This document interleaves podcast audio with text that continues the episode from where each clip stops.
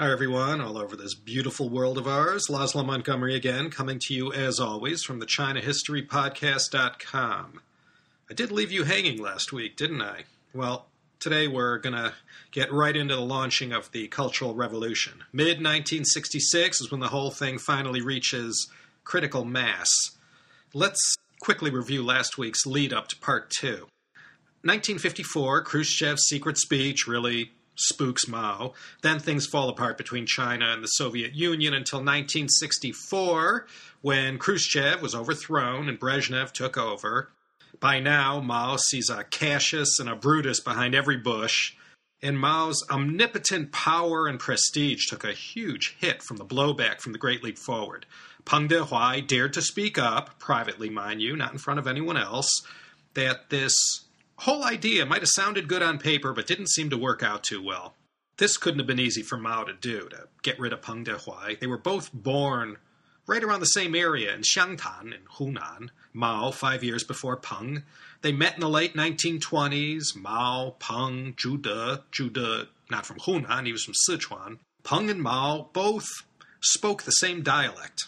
You know, that means a lot. They used to have meals together under the stars, leading the revolution, building the new China. And when this decent guy, Peng Dehuai, who came from the poorest of poor in a poor part of China, when he says to Mao, you know, this great leap forward thing wasn't such a good idea. Well, Mao sacrificed Peng immediately. And when he hung him out to dry in front of all the top party leaders at Lushan, his message was Look what I did to my closest friend from my Jiaxiang, my homie.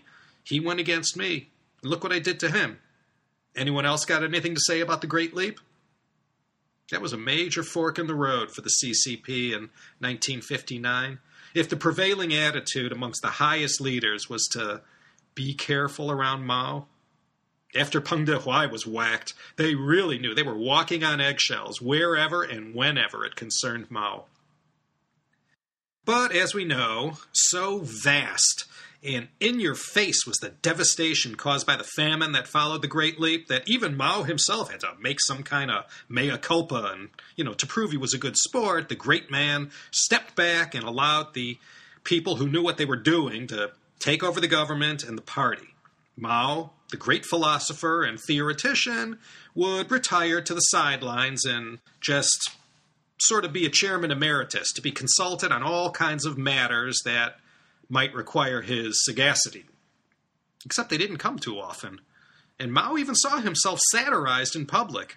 He began to see his whole legacy being methodically and slowly deconstructed, and he didn't like that. Not that any one of us can ever know what it was like to be Mao and imagine how he was looking at all this, but he was not happy at all.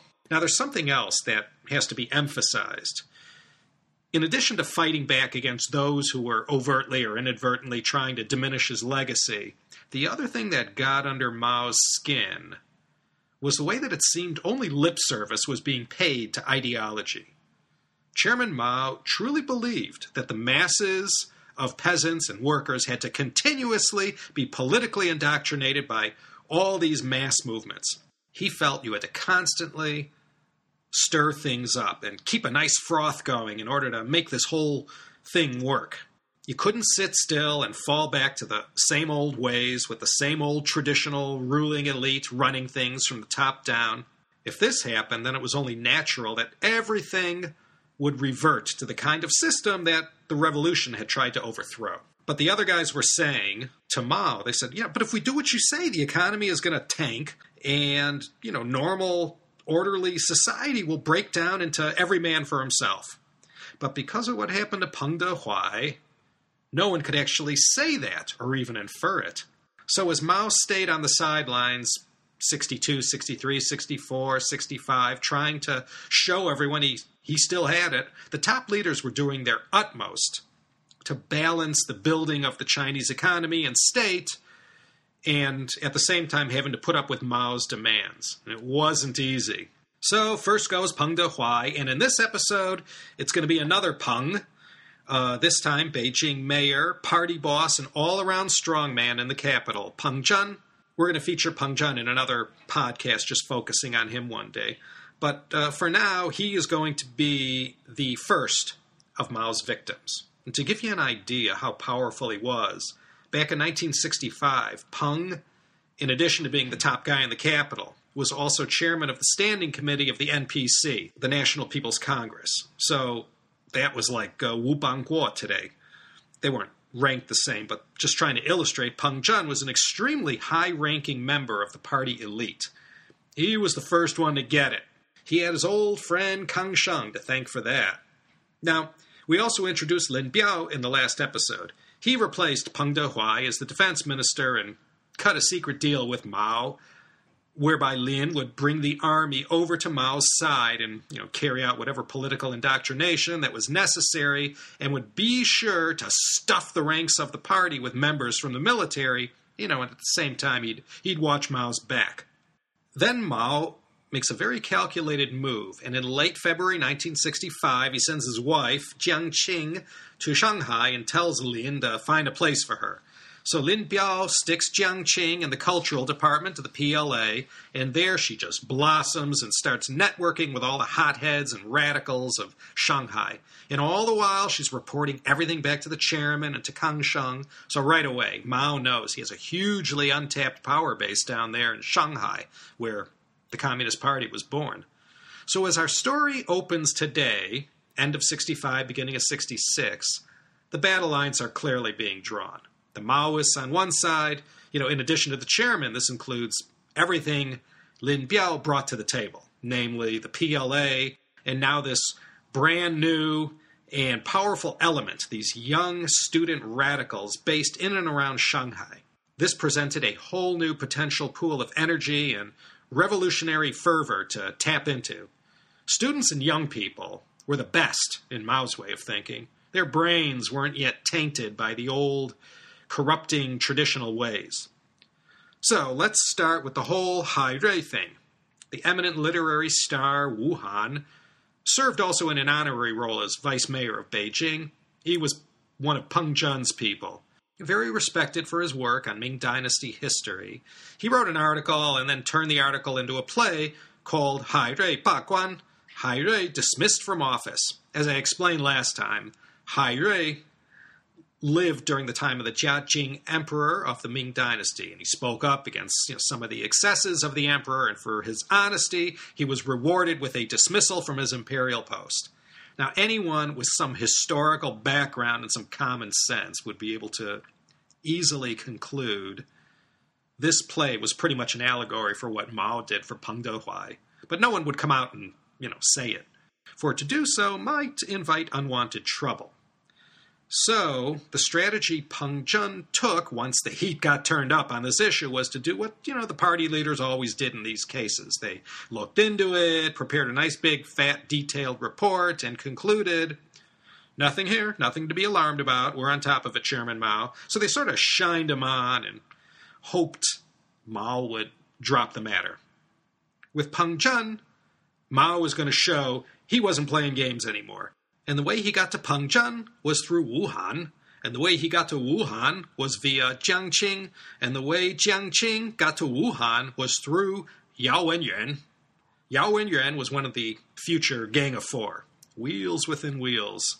Now, one last thing before we set off this first pile of dynamite that launches the Cultural Revolution. I want to mention how Lin Biao seized complete control of the military.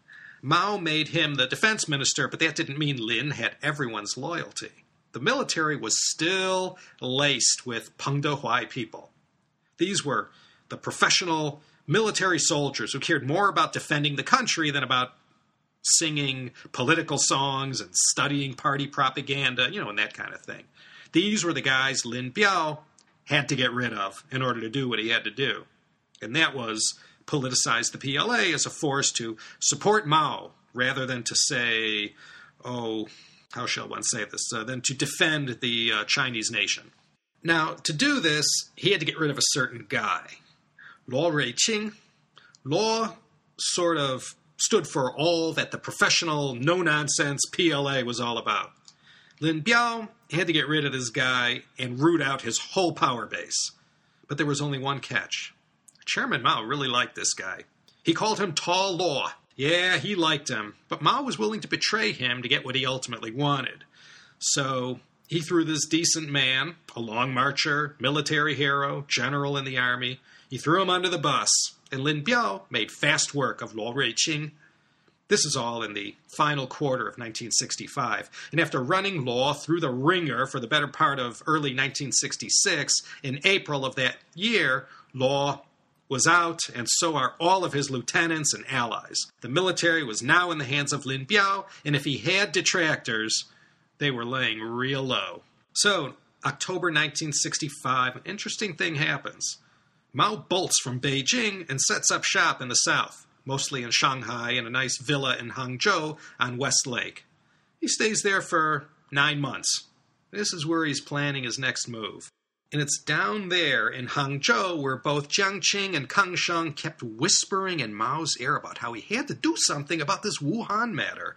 Clearly, Wu Han's 1961 play, Hai Rui Dismissed from Office, was a direct, full frontal assault on the person of the chairman, and everyone knew it. And they both really rile up the chairman. And Mao didn't need too much persuading on this point. So here's how they lit the match that lit the fuse. This is where Yao Wenyuan gets involved. Yao and Zhang Chunqiao, another member of the Gang of Four, were propagandists working for the radical Maoist Shanghai party boss, Ke Qingshi, Ke was firmly in Mao's camp, so he got one of his guys to write this article that would set the record straight about Wu Han in his play. And this was the last thing uh, Ke Qingshi did before he up and died from lung cancer shortly thereafter. So, under orders from Mao, Jiang Qing has 33 year old Yao Wenyuan write this article that attacked Wu Han's play and he clearly showed it was anti Mao, anti party, anti proletariat, you know, you name it. A poisonous weed. After many writes and rewrites, Mao approved it for publication in the paper. And so this article was published on November 10th in the Shanghai paper Wenhui Bao, and the next day in the Liberation Daily. It didn't run in any Beijing papers because no one in their right mind up there was going to publish anything or shine any light on any article that was critical of Peng Zhen.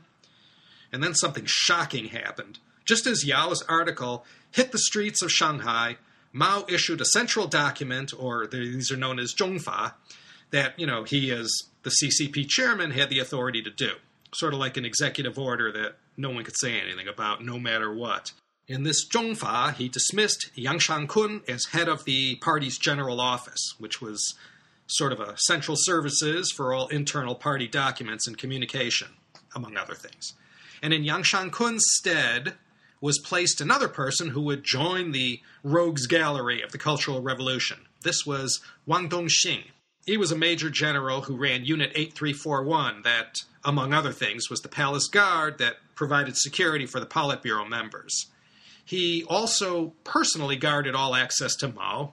Not even Jiang Qing could get FaceTime with her husband unless Wang Dongxing said it was okay. Mao trusted Wang Dongxing almost like no one else. Mao then set his trap up nicely. Peng Zhen knew his goose was cooked, whichever direction he turned. If he ignored the article written by Yao, that meant it was all true and he was a revisionist calling for peaceful evolution that, you know, the article accused him of being. If he attacked it, it was like an attack on Mao. It was only on November 26th that Zhou Enlai figured out what was going on and that Yao was simply Mao's mouthpiece and that if Peng knew what was good for him, you better get that article published in Beijing. And he did this on November 26th, and then the next day, Yao Wenyuan's article was printed in the People's Daily, the mouthpiece of the party. Peng Zhen Fought the good fight, though. He did his best to marshal his forces to fight back and say this whole thing was just purely an academic matter, not political at all. And all kinds of articles were written in the wake of publishing this Yao and Wenyuan piece that, you know, tried to deflect the argument. And in December, Lin Biao's witch hunt to destroy his enemy, Luo Ruiqing, came to fruition, and Luo and his people were out. This was particularly distasteful to the party leaders such as Zhou, Deng, Liu, and Peng. Luo was a good man and a four star general with, you know, long march street cred, yet he was unceremoniously dumped.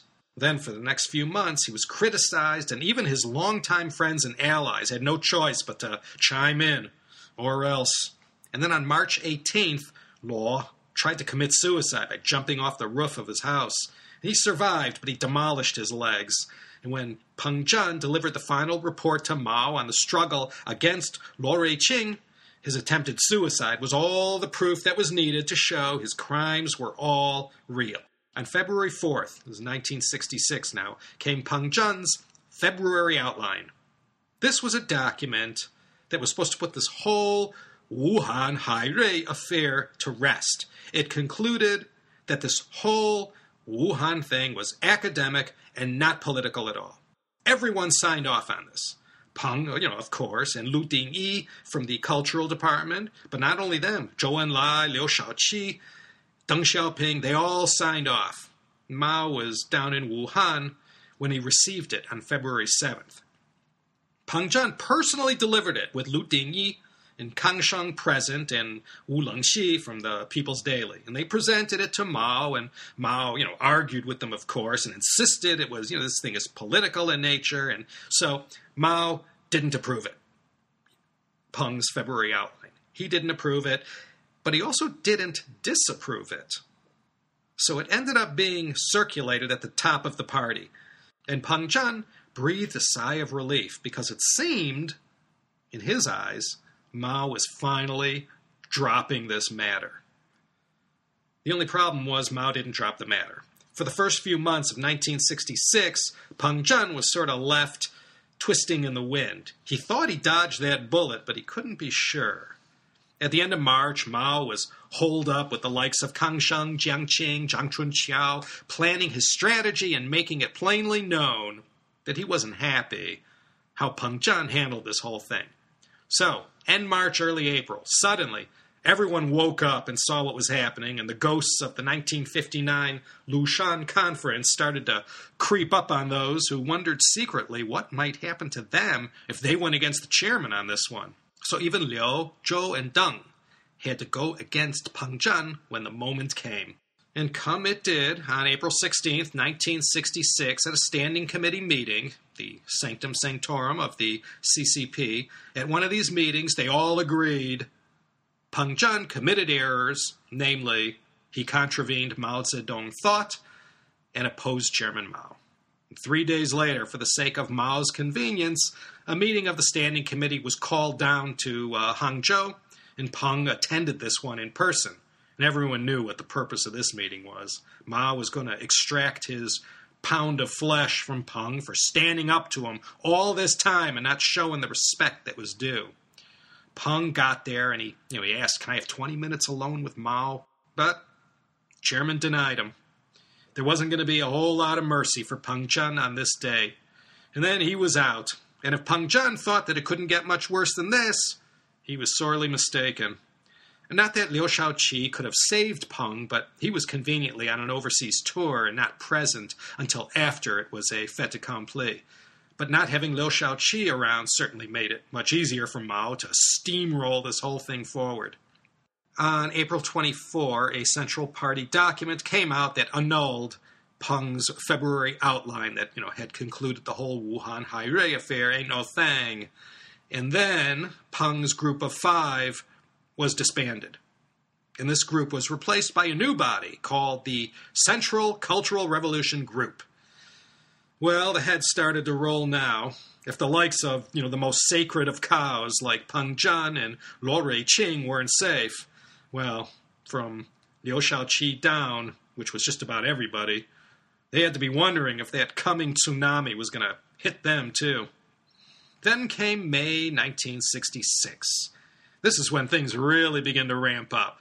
The next head to get chopped was another, uh, I guess you could call him a you know good and decent and devoted communist, the cultural minister Lu Dingyi. He was a Peng man all the way, and it was Lu Dingyi who had you know he was the one who had been keeping all the most inciting leftist writings you know regarding culture and propaganda out of the party line. He had been Peng's main guy to deflect all these Maoist voices that were trying to challenge the stalwarts running China in the early 60s.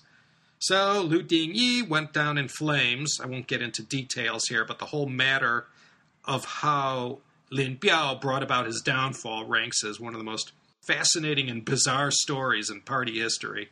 For the month of May in 1966, Liu Shaoqi had to lead the charge against all his friends, allies, and comrades Peng Zhen, Luo Ruiqing, Lu Dingyi, Yang Shangkun, all of them.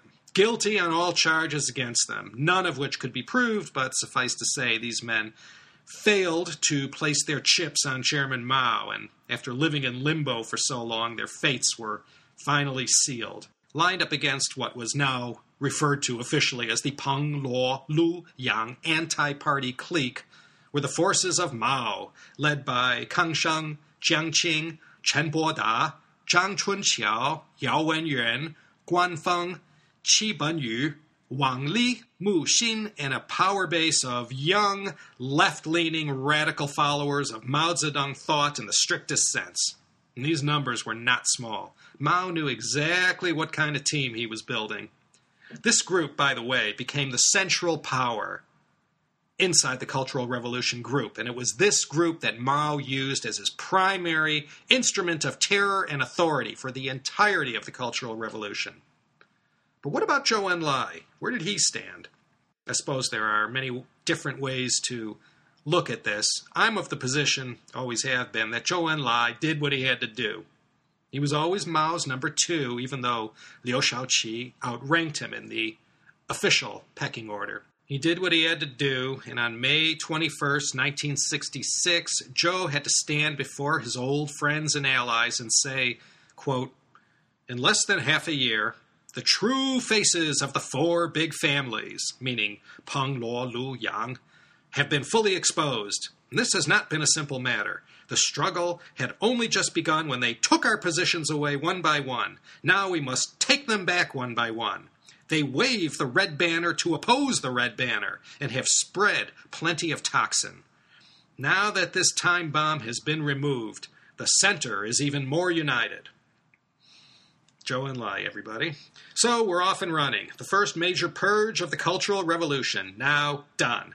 They had fallen from power, these four. Now came the brutal violence and humiliation. This was carried out with gusto in the first week of June and in the months and years to follow. Not just these guys, as we learned from the previous episodes covering Deng Xiaoping, Bo Yibo, and Xi Jinping, everyone in that person's immediate orbit was also sucked into the vortex. Wives, sons, daughters, close aides, political allies. There was no escape. The entirety of Peng Zhen's team was gutted. It's still in the ramping up stage here in mid 1966. Once it gets whipped up into a frenzy, later 66 and all of 67, it becomes unstoppable and just takes on a life of its own. Next major one to go was the ethnic Mongol Wu Lanfu. He was sort of he had always been a uh, poster boy of you know showing how far any one of the 56 ethnic minorities could go in the new China. Wu Lanfu was a vice premier, which, if you ask me, is pretty high up. Anyways, he fell on August 16, 1966, going down in flames as, quote, the biggest party power holder taking the capitalist road in the Inner Mongolian Autonomous Region.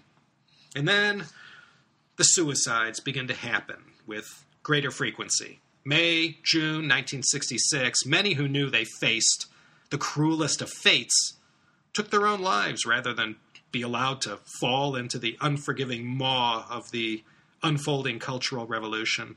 And just because these people who killed themselves were dead, the struggle went on against their husbands, wives, children.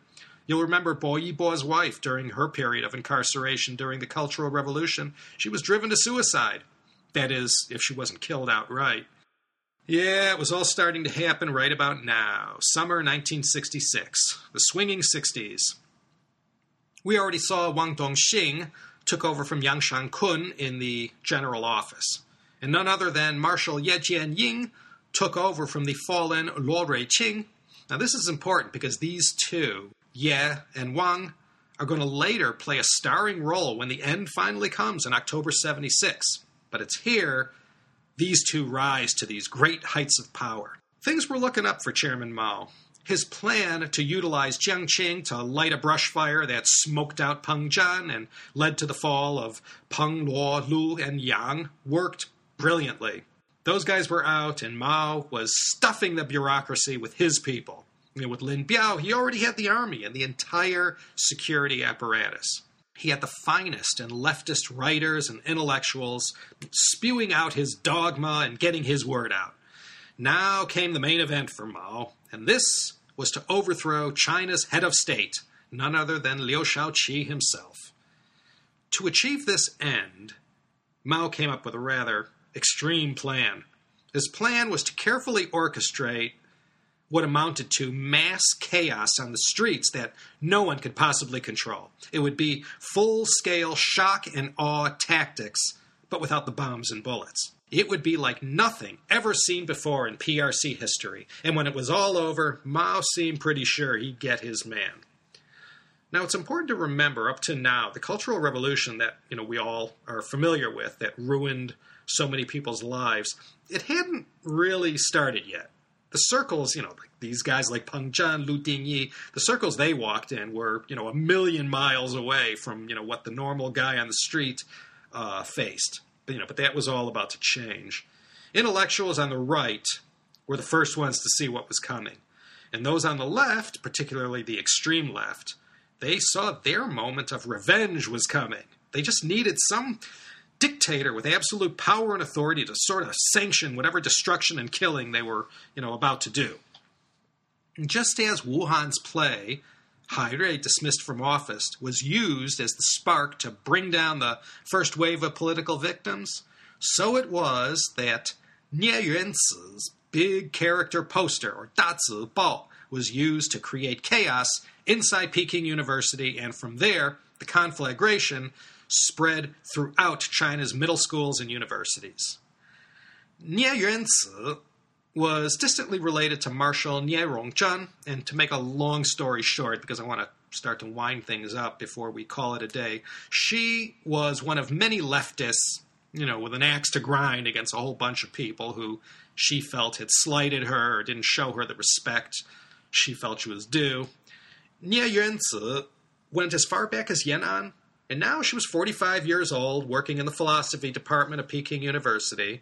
And just as Mao sent Jiang Qing to talk to Yao Wenyuan to make the opening chess move against Peng Zhen, this time the sinister Kang Sheng sent his wife, Cao Yi'ou, to go talk to Nie Yuanzi, who they knew from their Yan'an days.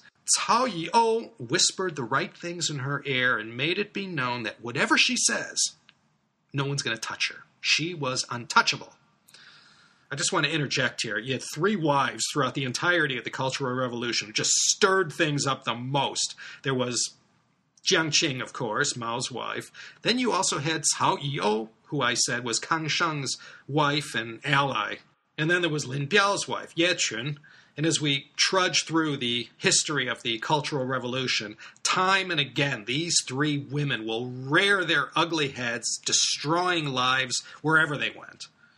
So, anyways, in her infinite wisdom, what Nie Yuanzi did with Cao Yi'ou's coaching and her husband Kang Sheng also participating in the setup of this intricate drama, always behind the scenes, of course, uh, they decided that Nie should write a Dazi Bao, a big character poster. And so, on the fateful day of May 25th, 1966, at 2 p.m. in the afternoon, Nie Yuanzi's Dazi Bao gets pasted up in Peking University. And it directly attacked the university leadership, chiefly a man by the name of Lu Ping.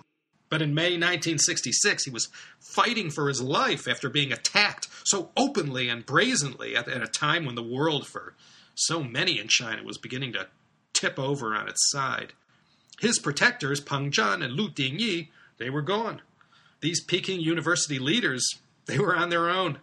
And Nie Yuanzi and her closest comrades in this act and this drama, they knew it. They knew the university establishment was totally unprotected. So that's when it all started. The flames that started burning were quickly fanned, and by the evening of May 25th, even Zhou Enlai had to get involved and Chen Boda, he was freaking out. Peng's successor, Li Xuefeng, had to personally go down to Peking U and appeal to the students to please be more orderly in carrying out their revolution. This was a very provocative act Nie Yuanzi did. She didn't only attack the university leadership, she also attacked the whole Beijing Municipal Committee. And there was a lot of fighting all over the campus about what she did. You know, some were, of course, for her, and some against what she did, thought she had gone too far.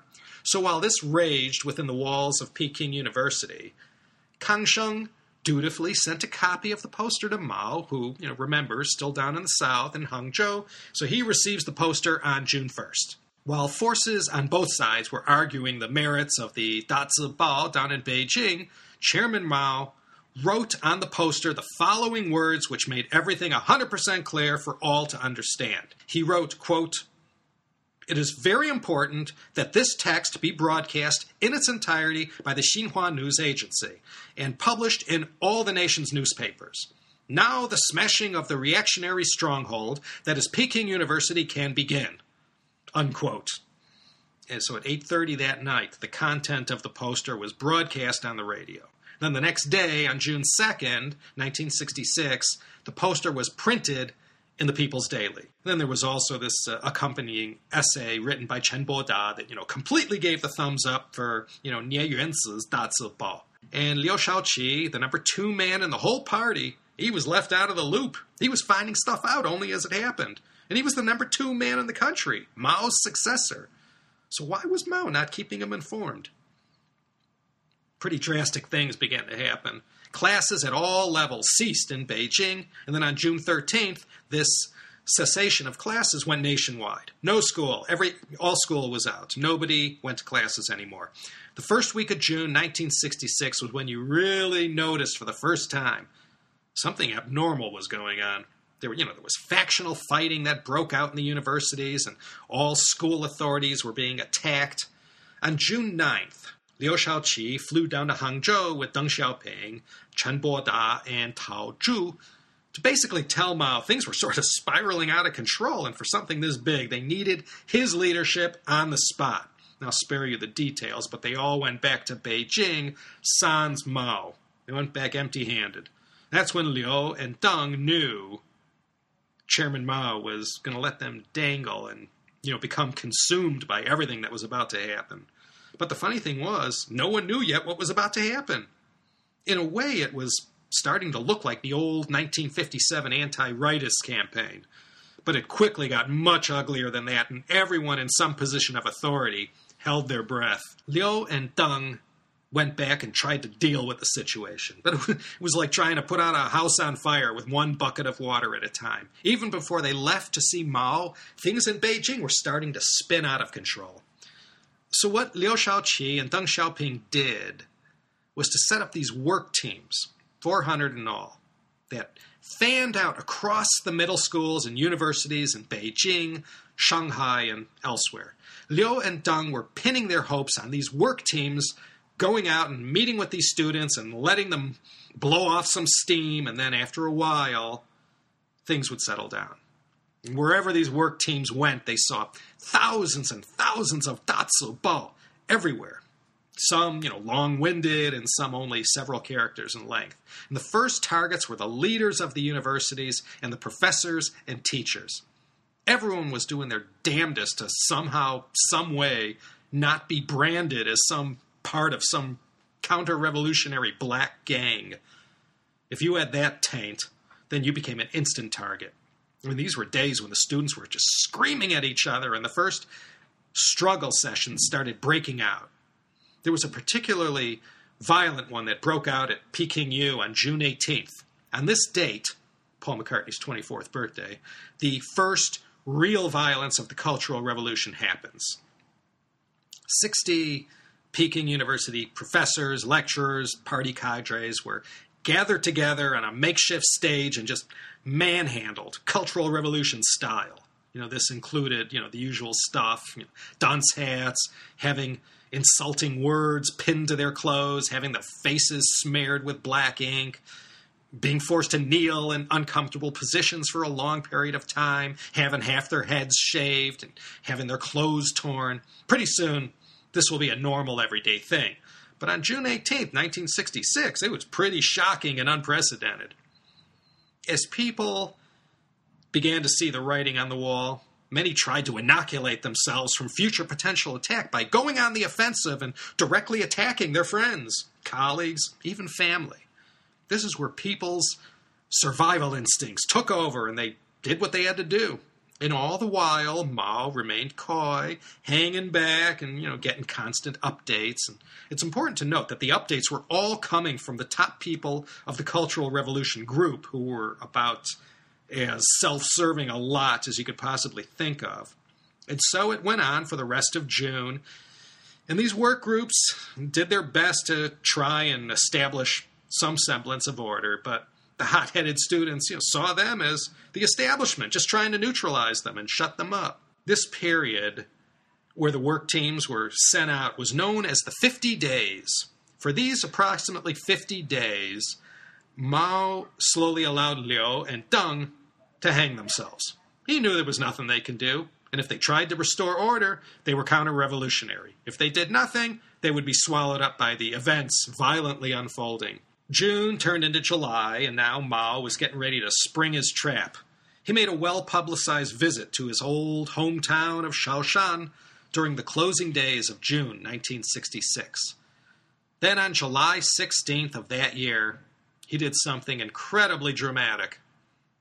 There was an annual event held in Wuhan where locals would swim across the Yangtze as a show of endurance and stamina.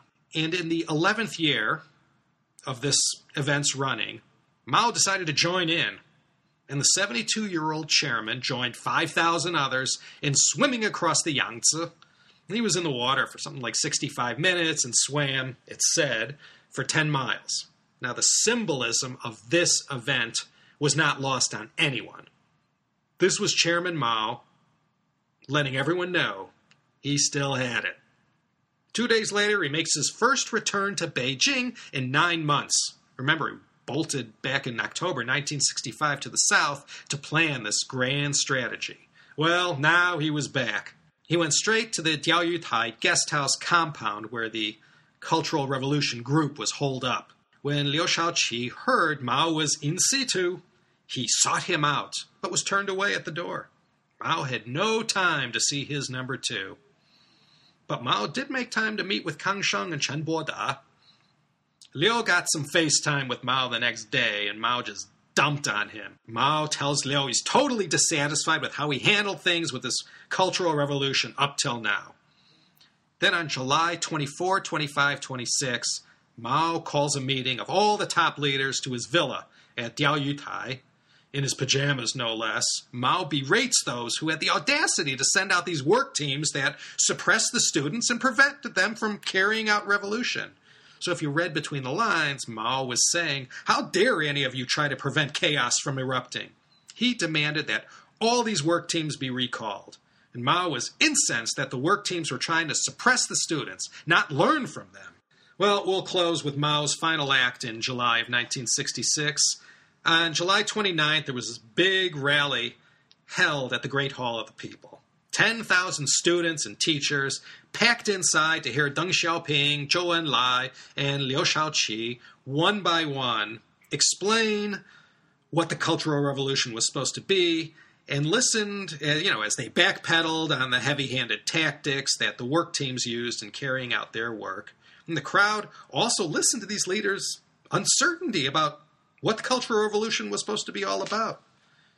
And then suddenly, he appeared, unannounced and unbeknownst to the three leaders. There he was, all along, behind a curtain, secretly listening to everything being said and not agreeing with anything, of course, and he suddenly walks onto the stage to thunderous applause and pandemonium, of course, and you know cheers of "Long live Chairman Mao" and you know whatnot.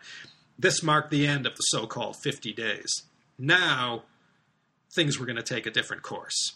On the one hand, Liu and Deng must have felt relieved that Chairman Mao was back in town to maintain order. But on the other hand, they soon found out all Mao was about to do was just pour gasoline on the fire and that all his wrath was about to be focused on them. And we're going to pick up next time to see how this, you know, all plays out. We'll pick up in August 1966 with the 16-point decision in Mao's own Dazi Bao when the Cultural Revolution starts to pick up more steam. This is Laszlo Montgomery signing off from high above Midtown Manhattan in New York City. No, I'm not here for the Facebook IPO. I'm here for a trade show and to visit customers. Back in Claremont sometime next week, and I'm already counting down the seconds to that.